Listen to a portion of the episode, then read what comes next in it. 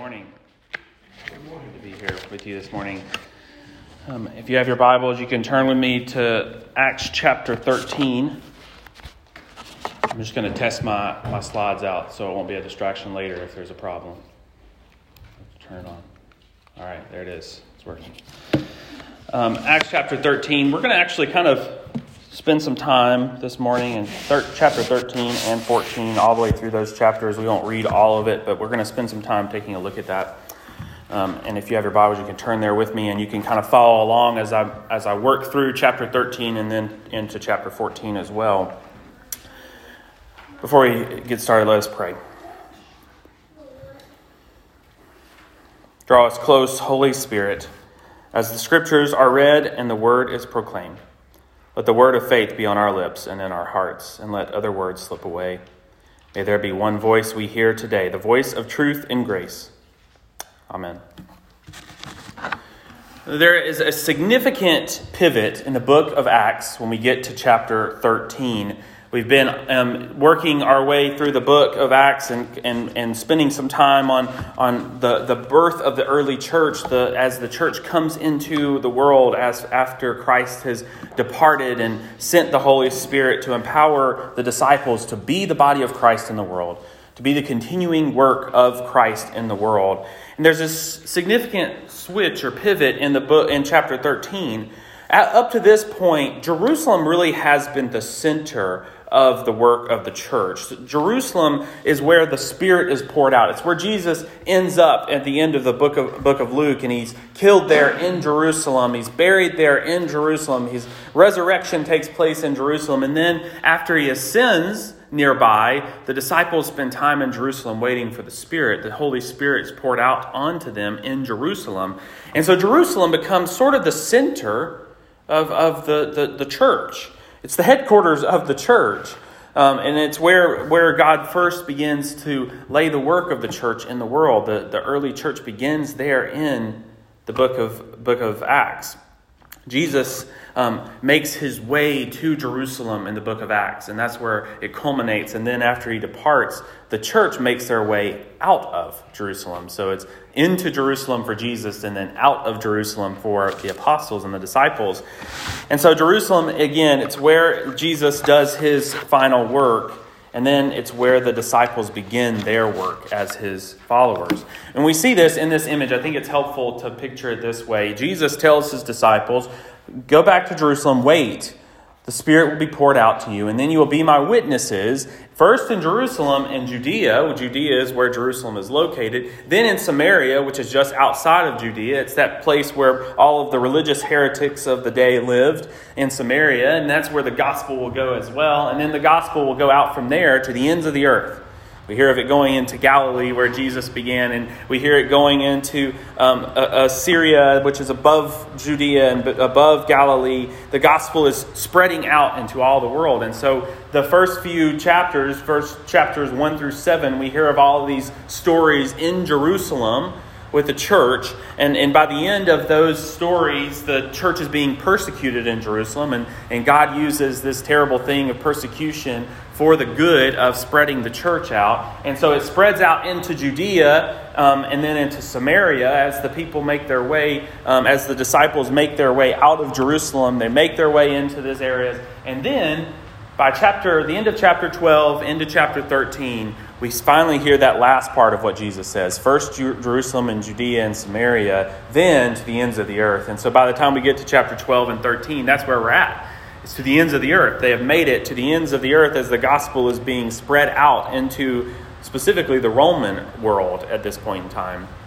And so, even as the church is spreading out from Jerusalem, despite that, up to this point, Jerusalem remains the headquarters. Despite the fact that it's being resisted there, people are being persecuted and even killed in Jerusalem, Jerusalem remains the headquarters, the, the, main, the main point of the church, where the church goes out from. The apostles remain there even in the midst of persecution. And whenever they hear about the gospel spreading in Samaria, it's Peter and John, they're sent right, by the church out of Jerusalem to go and see that. And then again, Peter is sent out into um, above, uh, above in, in um, the different places. And so it, it still serves as the center of the church. But that begins to change in chapter 13. Jerusalem is the launching pad until chapter 13. Some new things begin to happen. Another headquarters for the church begins there. In chapter 13, we have a new beginning, another headquarters, and it's nowhere in the, the, the promised people of God, that, that, that promised land area. It's no longer in Israel. It's no longer in Judea or Samaria or, or um, in, in Galilee. It is now beyond those realms. It's in Syria. Syria, a, a country that's been an enemy of the people of God for a long time, specifically being controlled now by the Roman Empire and the Greeks, people who have been enemies of the people of God for some time. We, we arrive there in Syria in Antioch. And that's where chapter 13 begins. We see in chapter 13 there's a new headquarters, a new launching pad for the church begins there outside of Jerusalem, outside of Judea, and outside of Israel's land. Luke's narrative, narrative is going to shift now in chapter 13 from Jerusalem as the center to a different place, different points in the world being the center of the church. There are three missionary journeys of Paul, and this is where they start three missionary journeys of Paul in the book of Acts. And this is where the first one happens. Through chapter 13 through 28, we'll see those, and that's what we'll be spending the rest of the time in the book of Acts looking at. Now we're going to look at the first missionary journey. It takes place in chapter 13 and 14. And so we go back to that first journey, and then we'll, we'll take a look at a specific part of it. But I want us to spend some time taking a look at that journey. Again, we begin in, in chapter 13 in Antioch of Syria, some 300 miles north of Jerusalem. This is where we find Saul, also called Paul. Saul begins to be called Paul here in chapter 13 because his official ministry to the Gentiles is going to begin. And, and Paul sort of serves as more of a Greek version of the name Saul. Saul is very much a Hebrew name. We think of King Saul in the Old Testament, that's where that name comes from. But Paul is more of a Greek name. It, it, it, lines up more with his mission to the Gentiles. And so he begins to be called by Paul at this point. And so we hear Paul and Barnabas being chosen by the Spirit in the beginning of chapter 13 to go on a missionary journey. Incredible things are reported there. The, the gospel spreads, people are healed, um, the, the people begin to, to have an understanding of who Christ is in different parts of where Paul and Barnabas are sent. Here's a map of that journey. You can see it comes out of Antioch um, and he goes over to this island and he makes his way across the island. That's where they begin. Paul and Barnabas, along with John Mark, they make their way across to the island of Paphos. The name of this island is Paphos. It's a Roman province, again, just like everywhere else that we hear about in the New Testament. The Roman Empire is, um, is in charge of this island called Paphos. And, and so they go to this island, they get off. I'm sorry, I said the island Paphos. The name of the town is Paphos, the name of the island is Cyprus. So they begin to proclaim the gospel there. As soon as they get off the boat, they make their way, you can see they make their way across the island to Paphos at the end there of Cyprus. And it's Paphos where the, the governor of the island lives. And he hears about Paul and Barnabas spreading the gospel, and he wants to hear about it. And so he, he summons Paul and Barnabas to him in order to hear from it. But while they're there in the court of, of this governor, there's some um, resistance to the gospel. A man, uh, a, a magician, Paul seems to see the heart of this man. He can look into the intentions of this man. He doesn't he's resistant to the gospel and it's out of negative intentions that he's resistant to the gospel. He sees the heart of this man. He perceives that his intentions are evil, and at the words of Paul, a sort of reverse healing takes place. It's the exact thing that happens to Paul. Paul goes blind when he first encounters Christ on the road to Damascus, and that's what happens to this magician.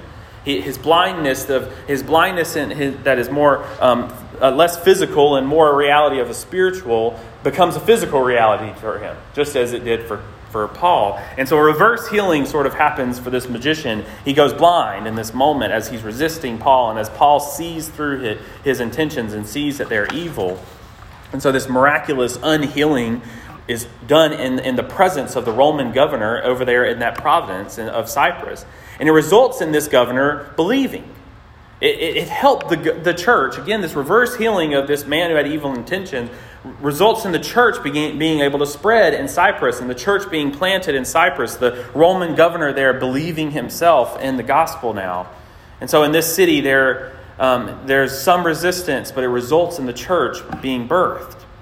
Then the missionaries depart Cyprus and they go to another Antioch, not the same Antioch up there in, in this area up at the, at the top of the slide there.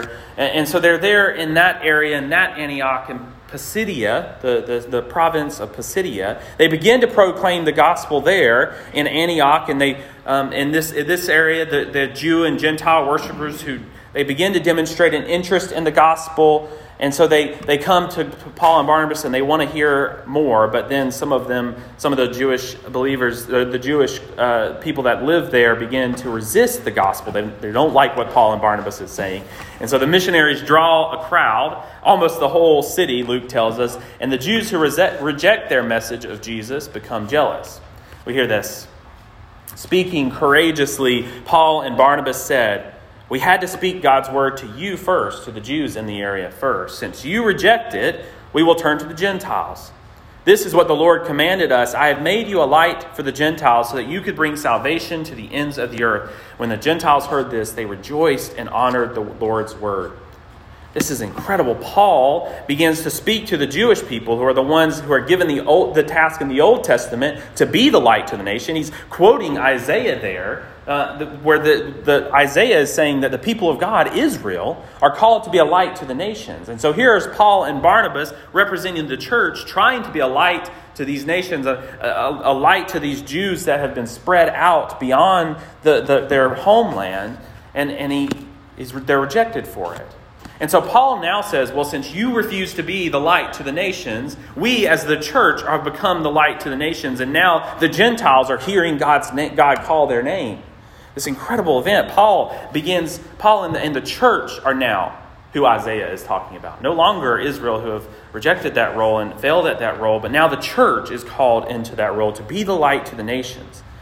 So now Paul and, and Barnabas, representing the church, are here to accomplish the mission of God to bring salvation to the ends of the earth. When Paul and Barnabas proclaim the gospel, the Gentiles hear their name spoken by God. They are told by the gospel that God desires them.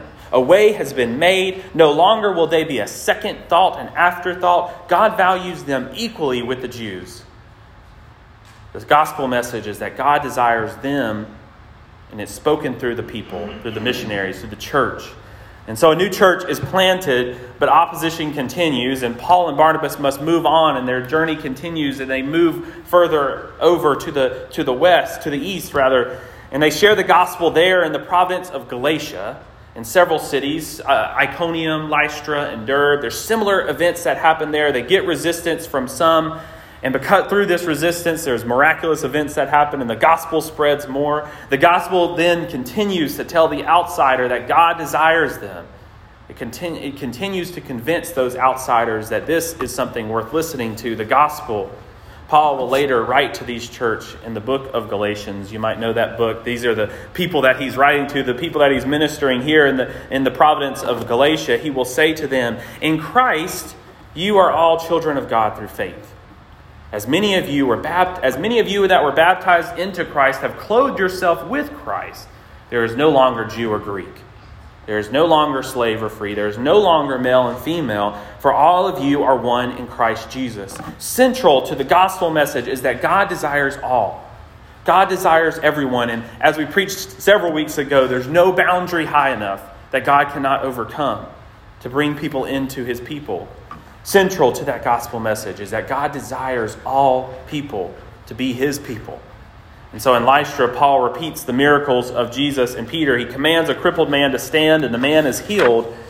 And he goes on to, to worship God but then some disaster happens, and that the people there interpret this miracle as Paul and Barnabas being the Greek gods, Zeus and Hermes, and they want to sacrifice to Paul and Barnabas. This is the exact opposite of what they want. They want the miracles to point to Christ, and, and it's kind of caused the people to get confused. And so Paul and Barnabas tear their clothes. They do everything they can to deter these people from seeing them as gods. They are not gods, there is one God, and He's desiring you to live and worship Him. But the Greeks don't like that Paul and Barnabas refuse these titles and refuse their narratives of who they are, and so they decide to reject them. Paul is actually um, stoned in this event. Miraculously, Paul comes out of this stoning almost as if it didn't happen. He comes up, they think he's dead, but he comes up, he doesn't even seem to be injured. And so Paul and Barnabas then, they return after all of these events, over years of years of this ministry, they return back to all of these cities on their way back home to Antioch to, to strengthen these churches where they had been persecuted, where they had been attempted to be killed, where they had been rejected. They returned to these cities where they have been rejected in order to strengthen the church, and they make their way all the way back to Antioch. So we're told at the end of chapter 14 that Paul and Barnabas they return to the church that sent them. They don't go to Jerusalem, they return to the church that sent them, their headquarters in Antioch of Syria, the place that they had been entrusted by God's grace to complete the work. Now, what was it about the Antioch church that allowed it to serve as this new headquarters, this launching pad for such an incredible missionary event? How? What? What was it that, that this Antioch church was doing that allowed it to be this place where God was launching the mission into the world? Let's take a look at the beginning of it. And we'll hear all about that Paul, all that Paul and Barnabas had done. And so we return to the beginning of where we were in Acts chapter 13. Just a couple verses. You know, we've heard the story now, what Paul and Barnabas did. Let us read this text together. And I'm going to invite you, I know it's going to throw you off, but I'm going to invite you to stand now in the middle of the sermon for the reading of God's Word. Acts chapter 13, verses 1 through 4. Now, in the church at Antioch, there were prophets and teachers Barnabas, Simeon, who was called the Black, Lucius of Cyrene, Manaen, a member of the court of Herod the ruler, and Saul. While they were worshiping the Lord and fasting, the Holy Spirit said, Set apart for me Barnabas and Saul for the work to which I have called them. Then, after fasting and praying, they laid their hands on them and sent them off. So, being sent out by the Holy Spirit, they went down to Seleucia, and from there they sailed to Cyprus. This is the written word of God for the people of God. We say, Thanks be to God. You may be seated. Did you catch it? Just in those few verses, did you catch it? We asked that question before reading how did the amazing events of Paul's missionary journey, first missionary journey, happen? How did they happen? The answer to that question is found in these first four verses that we've just read. We see in these verses that the Holy Spirit speaks clearly to the Antioch church. He speaks unambiguously to the church in Antioch. Verse 2 While they were the church in Antioch, while they, the church in Antioch, were worshiping the Lord and fasting, the Holy Spirit said, The Holy Spirit spoke clearly, unambiguously, Set apart for me these two, Barnabas and Saul, by name, for the work for which I have called them. How did the amazing events of Paul's first missionary journey happen? They happened because of the clear voice of the Holy Spirit in the midst of a church a church that was praying. So, what is God doing in this text? We should ask anytime we read Scripture, we should ask that question What is God doing in this Scripture? Here, God is speaking clearly and plainly to the church. This church that ends up serving as a headquarters, a launching pad for the gospel to spread. What is God doing in this text? God is speaking clearly to God's people. But how? Why?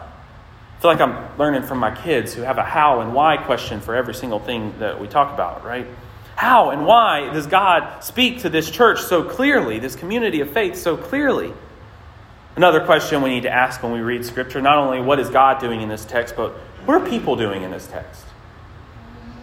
What are people doing in this text? God speaks clearly to this community of faith. So, what are they doing? Is the incredible work of Paul simply God controlling human beings as if they're puppets? I don't think so, because I don't think that's what the text tells us. The story tells us that God is not the only one active. God is not the only one active in this story. God speaks clearly to a community of disciples, yes, but not just because and not just without human action, not without human participation. So finally I ask again, what are humans doing in verse in these four verses that I've just read? While the church was worshiping and fasting and praying and fasting. The church was active before Paul and Barnabas became active themselves in going on this missionary journey. The church that God spoke so clearly to was participating in the dis- disciplines of prayer and worship. The disciplines of prayer and worship. We should be looking to these churches, these church communities in the book of Acts to understand what is the purpose of the church? What does the church do? How does the church actively participate in God's mission? They were immersed in the disciplines of the church. They were immersed in the disciplines of faith. They were worshiping and praying and fasting. Before the Spirit spoke to them, we don't know how long, Luke doesn't tell us how long this prayer and fasting was going on. But before the Spirit speaks to them, the church is praying, fasting, worshiping. Before they hear the guidance of the Spirit, they are praying, worshiping, and fasting. Do we think that that is unrelated and unconnected to them hearing the voice of the, the Holy Spirit so unambiguously? That is the first and foremost role of human beings in the, in the, the Acts church. In order for the church to hear the clear and unambiguous voice of the Spirit, must be guided, must be participating in the disciplines of worship and prayer, the disciplines of the church. That's our job. The work of the church is to be both active love, what Paul and Barnabas do as they go out into the world, but there's also this contemplative, thoughtful, prayerful, worshipful community that that action comes out of. That's our job. The work of the church is both active love and contempl- contemplation, prayer, worship. As Christians, we are called to walk with Christ, yes, carrying our cross as we go into the world, actively loving others, our neighbors. But we are also called to sit at the feet of Jesus. Perhaps you're familiar with the story of Mary and Martha. It's a text that I read recently and it's been on my mind. Jesus visits Mary and Martha. It's Martha's home, and Martha is a faithful and diligent host. She gets upset when her sister Mary sits at the feet of Jesus in order to listen to what Jesus has to say to his teaching. She wants Jesus, the teacher, the man, the one in power in this point, to put Mary, the woman, in her place. To tell her, you don't belong here at the feet where the men are. You belong serving and, and, and providing for us. That's what Martha wants Jesus to do. And so but, God, but Jesus responds, he refuses to abide by those cultural gender norms, and he defends Mary, saying that Martha has busied herself with things that really don't matter all that much, but Mary has chosen the better. Mary has chosen the better place in the home right now, at the feet of Jesus, listening, praying with Jesus. And so before we can walk with Jesus, we must sit at Jesus' feet. And that might sometimes feel like doing nothing compared to actively loving, like the missionaries, Paul and Barnabas. But that's what makes the first verses of Acts so important. Before Paul and Barnabas are out in the world actively loving, walking with Jesus, bearing their cross with Jesus, being stoned and persecuted with Jesus, they are a part of a community that is praying, that is immersed in the disciplines of the church of prayer and worship, waiting and listening at the feet of Jesus. So, what must we do to hear the Holy Spirit speak to us so clearly, like that church in Acts. We must sit at the feet of Jesus. What must we do to know how to love our neighbor as ourselves? We must sit at the feet of Jesus. We must faithfully practice the disciplines of the church. William James Jennings says it this way Wherever people give themselves to the disciplines that attune the body to its hunger for the Spirit, they will find themselves receptive to the voice of God. Let me read it again. Wherever people give themselves to the disciplines that attune the body to its hunger for the Spirit, they will find themselves receptive to the voice of God. There's movement by God to, to come and plant this church of Antioch. But then there's a return movement of the people in Antioch prayerfully sitting at the feet of Jesus. And then the Spirit comes to that community. This is why we pray and fast and worship. These are the disciplines that attune our body to its hunger for God. We pray and worship, we practice the disciplines of worship and prayer in order to be attuned to the hearing of, voice, of, of the voice of God. Our bodies and minds and hearts desire the divine. That's how we are created. We are created to desire God. Augustine says we are restless until we find rest in God. Our hearts, our bodies, they desire to be, the, the, be in communion with God, to walk with Him and talk with Him. That is our desire. We are created to desire that. And so we come to Sunday morning worship once in a while hoping or hoping to check a box or on our religious requirements. We come to church when we feel like it, we stay at home when we don't feel like it. But worship and prayer and contemplation, these are disciplines. They require our participation even when we would be wanting to do anything other than this. Even when we're broken and hurt and, and far away, it's a discipline for us to come and worship. I'm sure many of us have heard this saying here prayer changes things. I grew up hearing that. Prayer changes things. I think it's true. Prayer does change things. The first and foremost thing that prayer changes is you, it's me, it's us, this church. Prayer changes things, yes, us. Prayer changes us in such a way that we are in line and in will with God, with the will of God. What prayer changes is us, and when we are faithfully immersed in the disciplines of the church, prayer and worship, we, like the church in Antioch, are going to hear the voice of the Spirit. What prayer does is it changes us and it puts us in a posture to allow us to receive and hear from the Holy Spirit. Prayer changes things, and we are those things. We are setting ourselves up in a humble position to be able to hear from the Holy Spirit, who desires to speak clearly to us, just as the Spirit spoke to the, the Antiochian church. God desires to guide us if we would only posture ourselves to hear. If we would only begin to understand that church isn't an extracurricular activity, it's not going to the park, it's not going to a baseball game, it's a discipline. Church, worship, prayer, it is a discipline. It's not something we do when we feel like it and skip when we don't feel like it. Or it's something that we must do in order to check a box, in order to get to heaven someday. No, and, and I said this to our people on Wednesday. I'm not saying that if you're sick or unwell or physically unable to come, to come anyway. That's not what I'm saying. But I, I, it feels like there's so often times where we just don't feel like coming, but it is a discipline for us to come anyway and worship and ground ourselves. Church is the place that we come to learn to pray and give ourselves to the disciplines that attune our bodies to the desire of the divine that's deep within us. The Spirit's guidance comes to the early church that consists of people who have given themselves to the church disciplines of worship and prayer, and fasting. This is what the church in Acts does. This is what the church is called to do. If it is our desire to be a church that hears the clear voice of the Holy Spirit, we must give ourselves to the disciplines that position us to hear and see. And so, Pastor Mary Elizabeth, she mentioned this earlier. We, we've been announcing for the past few weeks um, prayer at the parsonage. Um, and, and, it's been something we've kind of wanted to do all summer, and we wanted to do it after summer came to an end. Prayer at the parsonage, 4 o'clock on Sundays.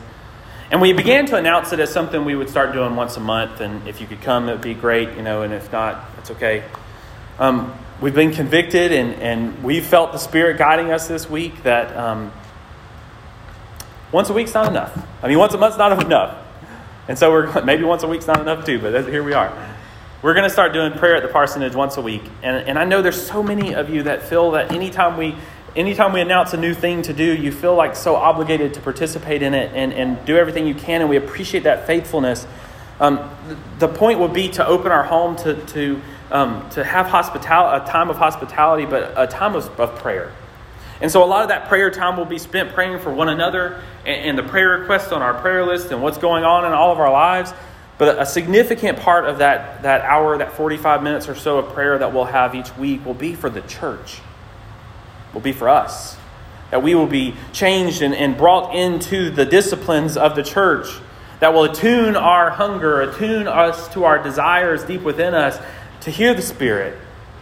So that as the Spirit speaks and guides this church, we will be able to receive it and move with it. And so, if our desire is to be a church that hears the clear voice of the Holy Spirit, we must give ourselves to the disciplines of the church. And so, we're going to once a week be meeting at the parsonage. I think we said 4 o'clock, 45 minutes to an hour. Um, our, our, home will be open. We invite you to come. That will start um, two weeks from today, the first week in September. And so we hope that you'll be able to participate in those in, in, some weeks. If, if you know that you can commit to once a month, then put it in your calendar once a month, the one, one week that you plan on going. If you want to do every other week, put it in your calendar. If you can come every week, then that's fantastic. Come every week and spend time in prayer, posturing ourselves, positioning ourselves to hear the Spirit. So we've, um, we're going to be doing that soon, and, and we're looking forward to that. Our focus will be towards what the Spirit is leading the church, our church, the Church of the Nazarene here in Manchester. And it will be an opportunity for us to sit at the feet of Jesus, to be near as a congregation to Christ. Prayer and worship, it's a discipline. It isn't a hobby, right? It's not something some of us are cut out for and some of us are not cut out for. The time of prayer at the parsonage will be a discipline. It'll be a discipline for our family. It'll be a discipline for our church. It'll be a discipline for your family and your church, right? And so, even for us, um, holiness folks, we know that we need to spend time in prayer.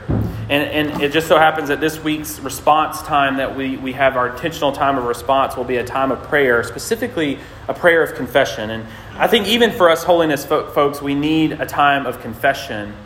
Even for us, we need to, to posture ourselves so that, you know, when, when, when we are experiencing the voice of God, we don't get mixed up with it being something that we are accomplishing or doing. And so we spend time in, in confession in order to posture ourselves in prayer and, and, and um, acknowledgement of our desire and our need for God, our God and God's Spirit to, to pour out on us. And so our response time again this morning it will be on confession, and we'll be praying together a prayer of confession. We've prayed it before, and I want to invite us to read this prayer of confession together. Can you pray with me? O merciful Father, do not consider what we have done against you but what our blessed Savior has done for us. Do not consider what we have made of ourselves, but what He is making of us for you, our God. Oh, that Christ may be wisdom and righteousness, sanctification and redemption to every one of our souls.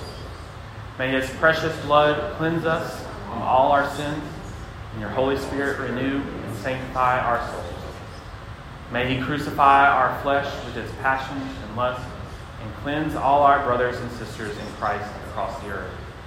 We implore you, O Lord, strengthen your church by your Spirit, that we may truly be the body of Christ in the world, offering faith where there is doubt, hope where there is despair, and love where there is hate.